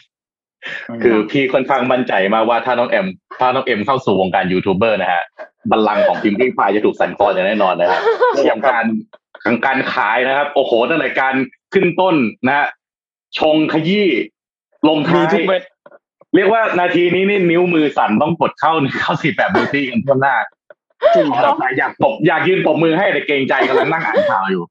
สุดยอดมากอ่าพี่พาพี่พาไปข่าวเกี่ยวกับเทคโนโลยีหน่อยนะครับเอ่อขอรูป H5 ขึ้นมาประกอบนะครับ ผู้คนในที่ห่างไกลของเอ่อปักกิ่งนะฮะจะได้เห็น autonomous driving คาร์นะครับ ซึ่งก็จะเป็นรถสำหรับการขนส่งเป็นมินิแวนแบบนี้นะครับ ซึ่งจะส่งของถึงหน้าบ้านของคุณนะครับ โดยรัฐบาลปักกิ่งครับเพิ่งอนุมัติให้ 3 บริษัทครับคือ JD.com เหมยถวนนะครับ แล้วก็ Neolix นะครับ ให้ทดลองการใช้ยานพาหนะที่ไร้คนขับแบบนี้นะครับ บนถนนจริงในพื้นที่เขตอี้จวงนะครับ ซึ่งเป็นพื้นที่ที่เน้นการพัฒนาด้านเศรษฐกิจแล้วก็เทคโนโลยีครับเขตอี้จวงต้องเล่าแบบนี้ก่อนว่าล่าสุดในเขตอี้จวงมีการ deploy การใช้สัญญาณ 5G ทั้งเขต เป็นที่แรกนะครับ เหมือนกับเป็น sandbox ของรัฐบาลปักกิ่งนี่แหละครับ ในการที่ให้ทดลองใช้ตัว self driving car โดยเฉพาะนะครับล่าสุดครับ JD.com นะครับ ซึ่งเป็น e-commerce นะครับเหมยถวนเหมยถวนก็จะเป็นเรียกว่าคล้ายๆกับ Robinhood นะครับ ก็จะมีไรเดอร์นะครับ ในการส่งรับส่งของนะครับ แล้วก็ Neolix นะครับ ซึ่ง Neolix เนี่ยถูก back โดย Li Auto นะครับสามบริษัทครับเป็นบริษัทที่เน้นการพัฒนาด้าน self driving car มานานแล้ว แล้วก็เป็นสามบริษัทที่เน้นการทำงานในด้าน retail ก็คือพวกค้าปลีกต่างๆนะครับ โดย JD.com นั้นใช้พนักงานของตัวเองนะครับ ขณะที่เหมยถวนทำงานร่วมกับไรเดอร์ต่างๆ แล้วก็ Neolix คือพัฒนารถยนต์ที่ไร้คนขับโดยเฉพาะนะครับ โดย Neolix นะครับน่าสนใจที่สุดนะครับ จะ สีแดงนี่คือ Neolix นะครับ จะเริ่มใช้รถยนต์ 150 คัน สีเหลืองนี่คือเหมยถวนนะครับ ในเอ่อจะ Neolix เนี่ยจะใช้รถยนต์ 150 คันในกรุงปักกิ่ง เริ่มต้นในเดือนมิถุนายนมิถุนายนนี้เป็นต้นไปนะครับ โดย speed นะฮะการความเร็วของรถมินิแวนที่รับส่งนะฮะจะจะไม่ได้เร็วมากนะครับ จะอารมณ์เหมือนกับขี่มอเตอร์ขี่จักรยานหรือว่าสกูตเตอร์นะครับ ก็คือไม่เร็วมากน่าจะอยู่ประมาณสัก 30-40 กิโลเมตรต่อชั่วโมงประมาณนี้นะครับ แล้วก็รถที่ปล่อยไปเนี่ยอย่างรถตัวอย่างอย่าง Neolix นะครับลูกค้าสามารถที่จะกดออเดอร์ผ่านบนหน้าจอ แล้วก็สั่งของบางอย่าง แล้วก็เอาของเลยเช่น มีไอศครีมด้วยนะฮะกดอยากได้ไอศครีมปั๊บมันเอาไอศครีมออกมาให้เราคล้ายๆเป็นรถไอศครีมที่ปกติจะวิ่งผ่านหน้าบ้านเรานะก็เรียกว่า เอ่อเรียกว่าคุณเดี๋ยววิ่งใช่วิ่งผ่านไม่ทันคุณลุงที่ขายไอศครีม คุณลุงที่ขายโรตีก็มีโอกาสโดน disrupt เช่นเดียวกันแต่ก็คุณลุงก็อาจจะมาทำงานร่วมกับรถ อันนี้ก็ได้นะครับ เพื่อที่จะเรียกว่าอะไรอะเป็นการ disrupt แล้วก็เอาเทคโนโลยีเข้าไปใส่ในเอ่อเอ่อธุรกิจของตัวเองนะครับ ก็เก็บเงินได้นะครับโอนเงินได้ผ่านมือถืออยู่แล้ว ก็น่าสนใจมากว่าถ้ามีการทดลองใช้แล้วก็ใช้ได้นะครับ เดี๋ยวจีน deploy ทีเดียวเต็มประเทศแน่นอน แล้วก็จะทำให้เรื่องระบบการขนส่ง แล้วก็อีคอมเมิร์ซของจีนน่าจะยิ่งก้าวกระโดดไปยิ่งกว่านี้อีกนะครับ ค่ะ น่าสนใจมาก ๆ เลยน่าสนใจครับ น้องขอพามาที่ไทยครับเอ่อมีสองเรื่องเร็วๆนะครับ เรื่องแรกเนี่ยคือทางด้านของปตทน้ำมันและค้าปลีกนะครับ หรือว่า OR เนี่ยได้แจ้งตลาดหลักทรัพย์ประเทศไทยได้ว่ามีการต่อสัญญา การดำเนินร้านสะดวกซื้อหรือว่าเซเว่นอีเลฟเว่นกับทาง CPO เรียบร้อยแล้วนะครับ โดยต่อสัญญานี้เนี่ยจะต่อเป็นระยะเวลา 10 ปีนะครับ จากเดิมเนี่ย ต่อไปอีก 10 ปีนะครับ ซึ่งก็สำหรับใครที่ถือหุ้น OR อยู่ อันนี้ก็อาจจะเป็นอีกหนึ่งสัญญาณที่ดีนะครับ เพราะว่าต่อสัญญาออกไป อีกข่าวหนึ่งเร็วๆ ก็คือทางด้านของแกรมมี่ครับข่าวนี้มาประมาณ 2 วันแล้ว แต่ว่าเรายังไม่ได้หยิบมาอ่านกัน ก็คือแกรมมี่เนี่ยได้มีการร่วมทุนกับทางด้านของ YG Entertainment ครับ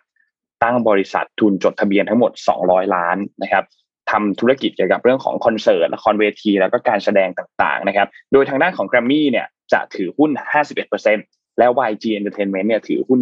49%นะครับ โดยมีคณะกรรมการบริษัท 6 คนมาจากบริษัทละ 3 คนนะครับ ซึ่งก็ถือว่าเป็นอีกอันหนึ่งที่น่าสนใจมาก เพราะว่า YG เนี่ยมีศิลปินเยอะนะ ไม่ว่าจะเป็น Big Bang Blackpink แล้วก็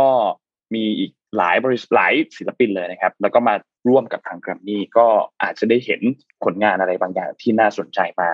เมื่อมีการร่วมมือกัน ซึ่งต้องบอกว่าคือ YG เองก็เป็นยักษ์ใหญ่เนาะแล้วก็แกรมมี่ถ้าพูดถึงในไทยเองเนี่ยก็ เป็นหนึ่งในยักษ์ใหญ่แน่นอนอยู่แล้ว เกี่ยวกับธุรกิจ entertainment เนี่ยนะครับ น่าจะได้เห็นอะไรน่าสนใจกันครับ หลังจากนี้ค่ะเราพาไปดูเรื่องข่าวไม่แจกของเรายังไม่ได้แจกของเออแจกอะไรดีของสักหน่อยครับค่ะ เรามีโค้ดส่วนลดนะคะหนึ่งเก้าสี่แปดนะคะสิบรางวัลให้รางวัลละหนึ่งร้อยบาทนะคะให้เข้าไปที่หนึ่งเก้าสี่แปด beauty com แล้วก็สามารถที่จะร่วมกับโครงการสวยปันสุข หรือว่าซื้ออย่างอื่นที่ไม่ได้อยู่ในเอาเลทอย่างเช่น อ่าสมมติ คือไม่สมมุติหรอกก็ซื้อซื้อไปแล้วล่ะแป้งม่วงเซนทูอย่างเงี้ยนะคะ ไม่ได้อยู่ในเอาเลทนะคะ ก็สามารถที่จะใช้ใช้โค้ดนี้ได้เหมือนกันเลยนะคะ ก็แจกสิบรางวัล ถามว่าอยากให้สีจันทำผลิตภัณฑ์อะไรอืมอ่าแล้วเดี๋ยวสุ่มแจกสิบรางวัลนะคะ ส่วนมีอีกอันนึงปากกาโอริสนน โอ้โห วันนี้เราแจกกันแบบ ไม่หยุดไม่หย่อนจริงๆนะฮะ โอริสแจกอะไรครับนี่ครับมีปากกาครับแท่งที่ขึ้นมาอยู่ด้านบนตอนนี้นะครับ ตัวปากกาอันนี้เนี่ยมูลค่าสูงถึงสองพันบาทนะครับ แจกทั้งหมดห้ารางวัลนะครับ เราถามคำถามว่าเดี๋ยวนะเดี๋ยวขอพี่ล็อกอินรอรอตอบแป๊บหนึ่งสองพันบาทใช่ไหมอ่าฮะพร้อมแล้วฮะถามมาเลยครับผมคำถามคำถามคืออะไรดีคำถามคืออะไรดี คิดไม่ออกอ่าให้คิดคำถามไปก่อน ที่เล่าให้ฟังเมื่อกี้เมื่อกี้นนพูดเรื่อง YG ใช่ไหมนี่ล่าสุดฮะ เมื่อไม่กี่วันมานี้ครับ BTS ครับ BTS นี่เขาไม่ได้อยู่ YG นะเขาอยู่ Big Hit ครับ แต่ว่าล่าสุดครับ BTS ครับทำสถิติยอดวิวบน YouTube ภายใน 24 ชั่วโมง สูงสุดแล้วนะครับ 113 ล้านวิวครับ กับเพลงซิงเกิลใหม่ที่ออกมาครับ Butter นะครับ โดยสูงกว่าสถิติเดิมของก็เป็นไม่ใช่ของใครนะครับ ก็ของตัวเองแล้วนะครับ ที่ทำไว้เมื่อเดือนสิงหาคมปีที่แล้วนะครับ กับเพลงใจน้ำไม้นะครับ ที่ 101.1 ล้านวิวนะครับ พร้อมกับ วิวเอ่อคอมเมนต์เอ่อเรียกว่าอะไร concurrent viewer นะครับแต่อคนดูแบบพร้อมกันหมดเนี่ยนะฮะสามจุดเก้าล้านคนโหดมากเคยเคยเห็นอะไรคนดูพร้อมกันอะไรขนาดนี้ไหมฮะสามจุดเก้าล้านคนทั่วโลกนะครับ โดยค่ายพิคิดนะครับ ในปีสองศูนย์สองศูนย์ที่ผ่านมา ซึ่งเป็นปีที่อุตสาหกรรมดนตรีจริงๆโดนกระทบมากนะครับ เพราะว่าอุตสาหกรรมดนตรีนี่จริงๆรายได้หลักอย่างหนึ่งเลยคือการแสดงโชว์นะครับ แล้วพอมีการระบาดเกิดขึ้นเนี่ยฮะงานแสดงโชว์ต่างๆ เกือบจะต้องหยุดพักไปทั้งหมดเลยนะครับ แต่ทำไมคำถามก็คือทำไมค่ายศิลปินเกาหลี ยังทำกำไรแล้วก็รายได้ได้ดีมากนะครับทีนี้มาดูรายได้แล้วก็ผลกำไรของทางบิ๊กคิดครับ ในปี 2020 ที่ผ่านมาครับ รายได้เติบโตขึ้น 36%นะครับ เกิดแพนดมิกนะฮะที่อื่นๆเนี่ยเอ่อเรียกว่าอะไรดับพังนะฮะเจ้าพ่อวงการเพลงเอ่อเทคโนนะครับต้องเรียกว่าประกาศแยกทางกันเลยนะครับ แต่ว่าวงการเพลงเกาหลีครับรายได้เติบโตขึ้น 36%เป็น 716 ล้านเหรียญสหรัฐนะครับ คอนโดยรายได้ครับมาจากคอนเสิร์ตนะครับ ลดลงถึง 98%นะครับ แต่ว่ารายได้จากการขายซิงเกิลการขายอัลบั้มเนี่ยครับเพิ่มสูงขึ้นนะครับ เป็น 716 ล้านเหรียญสหรัฐที่ผมได้เรียนไปนะครับ ในขณะที่ผมขออภัยโทษทีรายได้รวมเนี่ย 716 ล้านเหรียญสหรัฐ โดยมีสัดส่วนมาจากคอนเสิร์ตเนี่ยแค่สามเปอร์เซ็นต์นะครับ เป็นประมาณสามล้านเหรียญสหรัฐเท่านั้นเองนะครับ แต่ album sale ครับเติบโตขึ้นร้อยเก้าสิบหกล้านเหรียญครับ เป็น 286 ล้านเหรียญสหรัฐ 196เปอร์เซ็นเป็น 286 ล้านเหรียญสหรัฐนะครับ แล้วก็รายได้จากการขาย merchandise license นะครับ ขาย content แล้วก็ขายรายได้กับแฟนคลับเนี่ยเติบโตขึ้นทั้งหมดนะครับ merchandise เติบโตขึ้น 53เปอร์เซ็นต์ content โต 71เปอร์เซ็นต์รายได้ที่มาจากแฟนคลับสนับสนุนอีก 66เปอร์เซ็นต์นะครับ โดยรายได้ทั้งหมดนะฮะมาจากในประเทศ 30เปอร์เซ็นต์ในเอเชียภูมิภาคเอเชีย 24เปอร์เซ็นต์ อเมริกาเหนือ 17%แล้วก็ออนไลน์ 27%ซึ่งออนไลน์เขาบอกว่า define ไม่ได้ครับว่ามาจากในพื้นที่ไหนบ้าง โดยรวมจากทั้งโลกที่มาจากออนไลน์ 27%นะครับเอ่อถ้าเป็นใครเป็นสาวกของ BTS ครับก็จะสามารถเข้าไปในแอปได้นะครับเขาใช้แอปพัฒนาแอปขึ้นมาขึ้นมาอันหนึ่งชื่อว่า Weverse นะครับ ซึ่งเป็นแพลตฟอร์มนะฮะในนั้นเนี่ยมี monthly active user เมื่อถึงสิ้นปี 2020 นะครับ 4.5 ล้านคนนะครับ แล้วก็ in app transaction นะครับ การซื้อขายต่างๆ ที่ผ่านแอปพลิเคชันเนี่ยครับ ก็สูงถึง328ล้านอ่าสามสามแสนสองหมื่นแปดพันล้านวอน ก็โดยประมาณก็ตกอยู่ประมาณสักสามสามล้านเหรียญสามพันล้านเหรียญสหรัฐก็เอาว่าเยอะขนาดไหนอะเยอะเยอะมากๆอะที่เกิดขึ้นเป็นรายได้ของของเอ่อผ่านแอป เนี่ยนะครับ ก็จะเห็นนะฮะว่ารายได้ของเอ่ออุตสาหกรรมเพลงเกาหลีเนี่ย เติบโตขึ้นโดยที่ไม่ได้ care เอ่อ สถานการณ์ pandemic เลยนะครับ แล้วก็ทำสถิติใหม่ไล่ทำสถิติใหม่อย่างต่อเนื่องจริงๆนะครับ อืม คิดคำถามออกแล้วฮะ ของการที่จะแจกตัวปากกาของ Oris จำนวนห้ารางวัลนะครับ เมื่อกี้เราถามของสีจันเนี่ยว่าอยากให้สีจันทำผลิตภัณฑ์อะไรใช่ไหมครับคำถามคล้ายๆกันครับ คุณอยากเห็นนาฬิการูปแบบไหนของ Oris บ้างนะครับ ที่อาจจะยังไม่ได้มีอยู่ตอนนี้ หรืออาจจะมีอยู่แล้วแล้วคุณชอบเนี่ยคุณอยากเห็นนาฬิกาแบบไหนบ้าง เช่น อาจจะเป็นนาฬิกาสายผ้าไหม สายหนังไหมเป็นเหล็กไหมหรือเป็นแบบไหนบ้างนะครับ อยากเห็นนั้น Oris ทำนาฬิกาแบบไหนออกมาอันแรกเลยฮะอยากเห็นนาฬิกาเวอร์ชัน Mission Daily Report ที่มีหน้าห้าคนไม่ไม่น่าจะเห็น ไม่น่าจะเห็นเข็มแล้วนะคะหน้าปัดน่าจะเต็มแล้วนะคะครับอยากให้ทุกคนมาตอบใน Facebook นะ แล้วก็ถ้าจะตอบคำถามอันไหนเนี่ย ให้ใส่แฮชแท็กนิดนึง จะตอบคำถามของที่เป็นสีจันแฮชแท็กสีจันไว้ ตอบคำถามของ Oris แฮชแท็ก Oris ไว้นะครับค่ะพาไปต่อกันที่เรื่องของเทคโนโลยีนิดนึงนะคะ วันนี้ยังไม่ได้พูดเรื่องเทคโนโลยีเลยนะคะ ก็เป็นเรื่องของหุ่นยนต์ค่ะ แต่ว่าเป็นหุ่นยนต์ตาบอด อ่าหุ่นยนต์ตาบอดคืออะไร คือว่าปกติแล้วหุ่นยนต์เนี่ยก็จะมีกล้องมีเซ็นเซอร์มากมายเลยใช่ไหมคะเพื่อที่จะดูประเมินว่าตกลงข้างหน้าเป็นยังไง องศาเป็นยังไงอุ้ยคำนวณสารพัดยุบยิบนะคะ แต่อันนี้ไม่ใช่ค่ะ เป็นหุ่นยนต์ที่ไม่มีเซ็นเซอร์ ไม่มีกล้องนะคะ มีแต่ขาค่ะ มีขาสองข้างเนี่ย เพื่อที่จะดูว่าถ้าสมมติว่าหุ่นยนต์ที่แบบ ต่อให้มีเซ็นเซอร์ก็ตามเนี่ย แต่ว่าอยู่ในภาวะที่ไม่สามารถที่จะใช้เซ็นเซอร์ ไม่สามารถที่จะใช้กล้องเหล่านั้นเนี่ยจะทำงานได้อย่างไรนะคะ อันนี้คือเป็นหุ่นยนต์ที่มีแค่ขาสองขา ซึ่งเขาใช้วิธีการเทรนเนี่ยเขาใช้เทรนสองอย่างก็คือเอ่อ pro ขอโทษนะคะ proprioception หรือว่าการรับรู้ทางร่างกาย คือการรับรู้ทางร่างกายเนี่ยถ้าสมมติว่าเป็นมนุษย์ปกติอะค่ะ เราจะรู้ว่าเรากำลังยืนอยู่กำลังนั่งอยู่ถึงแม้ว่าเราจะมองไม่เห็นอะไรเลย สมมติว่าเราอยู่ในห้องมืดเนี่ย เราก็รู้ตัวใช่ไหมคะว่าเรากำลังยืนอยู่หรือนั่งอยู่ เพราะว่าเรามีกล้ามเนื้อแล้วเราก็รู้สึกได้เวลาที่กล้ามเนื้อมันหดตัวหรือคลายตัว แต่ว่าหุ่นยนต์เนี่ย มันก็ต้องได้รับการเทรนอีกแบบหนึ่งนะคะและมีอีกอย่างหนึ่งก็คือ sim to real หรือว่า reinforcement learning นะคะ คือ simulation เหมือนแบบ อย่างที่เห็นก่อนหน้านี้ค่ะ คือเขาจำลองในโปรแกรมก่อน คือหุ่นยนต์เหมือนกับว่าต้องคิดว่าถ้าสมมติว่าลงบันไดจะทำอย่างไร แต่ต้องมาดูในเรียลิตี้ด้วย ก็คือฝึกเหมือนฝึกคนเดินอะเหมือนจับเด็กเดิน ค่อยๆ หัดเดิน ดูซิว่าขั้นบันไดเนี่ย มันเตี้ยหรือมันสูงขนาดไหน บางทีหุ่นยนต์มันก็ก้าวข้ามไปสองขั้นสามขั้น ถอยหลังลงมาก็มี แต่ว่าพอเหมือนกับได้ฝึกจนชำนาญแล้วค่ะ ผลมันก็ออกมาว่ามันสามารถที่จะเดินได้เองโดยที่ไม่ต้องมีคนคอยจูง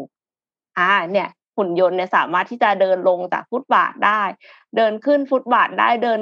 เดินบนเนินหญ้าได้นะคะ โดยที่เขาใช้วิธีว่าเอาขาอย่างอย่างดูว่า เอ๊ะ ตรงนี้ตกลงใช่หรือยัง หรือว่าต้องก้าวมากกว่านี้หรือก้าวน้อยกว่านี้อะไรอย่างเงี้ยคือเหมือนกับใช้วิธีการคิดเหมือนคนเลยอะแต่นึกถึงว่าถ้าสมมติว่าเป็นคนตาบอดอะปกติก็ต้องใช้ไม้เท้า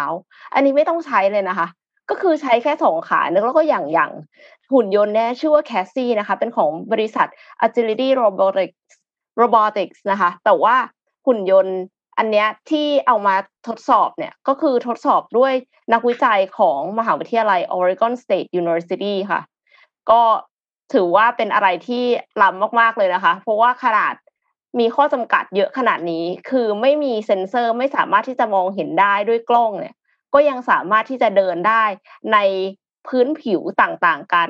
แต่ว่าแน่นอนนะคะ ว่าถ้าสมมติว่าเดินเดินอยู่บนถนนแล้วฝาท่อเปิดอยู่นะคะ ก็คงหล่นลงไปอะค่ะ เพราะว่าก็เหมือนคนนะคะขนาดอ่าใช่ต่อให้ตาดีๆ นี่ยังหล่นลงไปได้เลยนะคะ ถ้าเล่นมือถืออยู่ เพราะฉะนั้นก็ก็อาจจะมีข้อจำกัดบางอย่างที่ยังยังแก้ไม่ได้แต่ว่าที่เหลือเนี่ยค่ะ ก็รู้สึกว่าเป็นอะไรที่ล้ำมากๆ และเอ็มก็รู้สึกว่ามันเรียวมาก เพราะว่า ปกติแล้วเนี่ย เวลาที่พัฒนาอะไรขึ้นมา เราก็จะชอบคิดว่าทุกอย่างจะเป็นใจ แต่มันไม่จริงไงคือถ้าสมมติว่าเข้าไปช่วยเรื่องไฟป่าอย่างเงี้ยค่ะ ควัน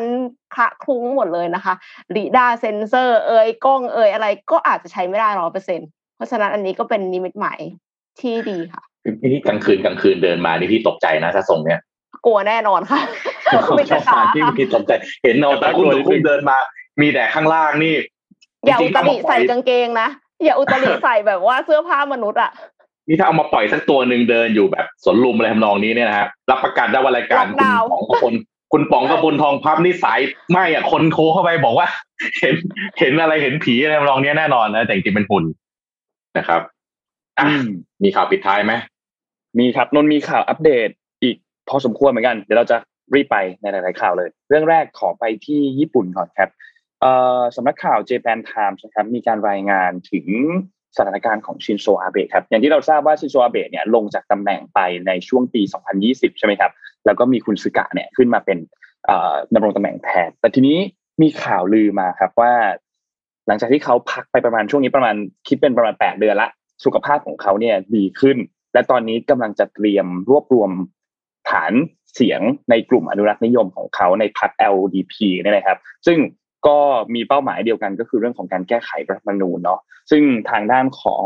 ชินโซอาเบะเนี่ยต้องบอกว่าเป็นคนหนึ่งที่มียุทธศาสตร์ทางเศรษฐกิจค่อนข้างมีเอกลักษณ์มาก เขามีฉายาของเขาเลยนะว่าเป็นแบบ Abenomics นะครับ ทีนี้การที่เขาลงตำแหน่งมารอบนี้แล้วก็คุณสุกะขึ้นไปเนี่ยก็เจอปัญหามากพอสมควรนะครับ เกี่ยวกับเรื่องของฐานเสียงที่อาจจะไม่ได้แน่นเท่าคุณชินโซอาเบะนะครับทำให้มีข่าวลือว่า ตัวชินโซอาเบะเองอาจจะกลับมาเล่นการเมืองอีกครั้งหนึ่งก็กลายเป็นข่าวใหญ่พอสมควรเลยนะครับสำหรับวงการการเมืองในญี่ปุ่นนะครับตัดภาพต่อไปที่ทางด้านของสหรัฐและรัสเซียครับมีการประกาศออกมาจากทั้งสองทางการของทั้งสองฝ่ายนะครับในวันที่ 16 มิถุนายนนี้นะครับทางด้านของผู้นำสหรัฐก็คือโจไบเดนและรัสเซียก็คือทางด้านของปูตินนะครับ จะทำการพบกันในวันที่ 16 มิถุนายนนี้นะครับ โดยจะมีการพบกันที่ นครเจนีวาที่สวิตเซอร์แลนด์นะครับจะมีการหารือกันแน่นอนว่า แน่นอนว่าคงเป็นประเด็นเกี่ยวกับเรื่องของ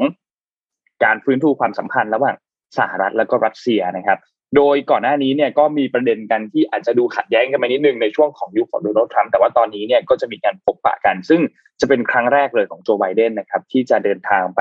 พบกันกับทางด้านของ ปูติน หลังจากที่ได้ขึ้นตำแหน่งเป็นประธานาธิบดีนะครับ แล้วก็ต้องบอกว่าเป็นครั้งแรกในรอบ 3 ปีด้วยนะครับ ที่ผู้นำสองประเทศเนี่ยได้พบกัน ก่อนหน้านี้เนี่ยมีในปี 2561 นะครับ ที่โดนัลด์ทรัมป์กับปูตินได้ไปพบกันนะครับ ซึ่งก็คาดว่าน่าจะมีความแตกต่างกันกับครั้งที่แล้วที่เป็นผู้นำพบกันพอสมควรนะครับ เพราะว่าท่าทีของทางด้านโจไบเดนเนี่ยดูแล้วเนี่ยก่อนหน้านี้เนี่ยมีความขัดแย้งกันนิดหน่อยนะครับ ก็เรียกร้องให้รัสเซียหยุดแทรกแซงการเลือกตั้งของทางด้านสหรัฐด้วยนะครับ แต่อย่างไรก็ตามต้องติดตามกันในวันที่ 16 มิถุนายนนี้ครับเอ่อแล้วก็เรื่องสุดท้ายครับเกี่ยวกับคริปโตเคอเรนซีนิดหนึ่งครับ ช่วงนี้ข่าวคริปโตเคอเรนซีดูจะเป็นมีข่าวดีค่อนข้างเยอะเยอะมากๆเลยนะครับล่าสุดกองทุน ARK กองทุน ARK เนี่ยก็มีการทุ่มเงินถึง 200 ล้านดอลลาร์สหรัฐนะครับ เพื่อเข้าซื้อบิตคอยน์ในช่วงที่มีการปรับฐานก่อนหน้านี้เนี่ยนะครับ ซึ่งมันลงมาค่อนข้างเยอะนะครับ แล้วก็นอกจากนี้เนี่ย Apple เองเนี่ยก็มีการประกาศจ้างงานผู้ที่เชี่ยวชาญเกี่ยวกับเรื่องของคริปโตเคอเรนซีแต่ว่าเขาจ้างงานมาเพื่อที่จะพัฒนาระบบในเรื่องของตัวการชำระเงิน เราไม่รู้ว่าเราจะเห็นข่าวดีที่เกี่ยวข้องกับคริปโตเคอเรนซีเช่น Apple จะเข้าไปถือคริปโตเคอเรนซีบางสกุลเงินหรือเปล่า หรือจะมีการสร้างแพลตฟอร์มขึ้นที่เกี่ยวข้องกับการเทรดหรือเปล่า เรายังไม่รู้ว่าจะเกิดอะไรขึ้น แต่ว่าช่วงนี้ ดูจะมีสัญญาณข่าวที่ดีเกี่ยวกับเรื่องของคริปโตเคอเรนซีค่อนข้างเยอะนะครับ ผิดกับก่อนหน้านี้ที่มีข่าวที่เป็นข่าวร้ายเนี่ย เยอะมากๆเลยนะครับ ก็น่าจะหมดแล้วครับ ก็เป็น cycle แบบนี้ครับเราจำจำได้ว่าโอ้ช่วงอีลอนมัสก์ทวีตรัวๆครับโอ้เราก็เจอแต่ข่าวดีของราคาของเอ่อบิตคอยน์แล้วคริปโตเคอเรนซีครับจากนั้นมาก็มีแต่ข่าวร้ายนะฮะราคาลงทุกวันเลยแล้วกลับมามีข่าวดีใหม่ครับมีข่าวดีก็ก็ หลังจากนี้ไปก็น่าจะรู้นะครับว่ามันจะมีข่าวอะไร อีกสักพักหนึ่งก็จะมีข่าวอะไรออกมาอีกนะก็การลงทุนก็ต้องทำด้วยความเข้าใจแล้วก็ระมัดระวังต้องต้องรู้ว่าในพอร์ตการลงทุนแบบนี้เราต้องใช้สินทรัพย์แบบไหนเข้าไปเข้าไปเข้าไป handle นะครับคือบางไม่อยากให้ทรัพย์ที่ผันผลมากเนี่ย เอาเอาเงินที่เรียกว่าสภาพคล่องต่างไม่ว่าอะไรความผันเราเราไม่สามารถรองรับการผันผวนนั้นได้ เอาไปลงทุนเนี่ยอันนี้จะน่าเป็นห่วงนะครับก็ไม่แนะนำ ไม่อยากให้ลงทุนตามข่าวมากขนาดนั้น อยากให้เข้าไปศึกษาตัวพื้นฐานของสินทรัพย์ที่คุณจะลงทุนเลยเพราะว่าสินทรัพย์ตัวนี้เนี่ยมันเกิดขึ้นมาได้ยังไง และมันมีแผนในอนาคตที่จะเป็นแบบไหนบ้าง มากกว่าที่จะลงทุนตามข่าวเนาะเพราะว่าเราจะได้เข้าใจในตัวพื้นฐานของตัวสินทรัพย์อันนั้นด้วยนะครับ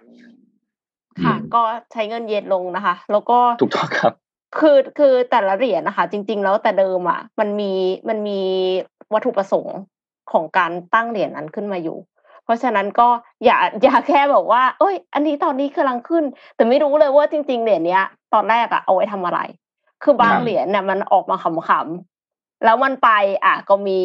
แต่บางเหรียญที่ออกมาขำๆแล้วมันปิ้วก็มีนะคะ เพราะฉะนั้นก็ถ้าสมมติว่าอยากจะลงจริง ๆ เนี่ย ก็อยากจะให้ศึกษาก่อนค่ะว่าเหรียญอันนั้นเนี่ยตั้งใจทำขึ้นมาเพื่ออะไร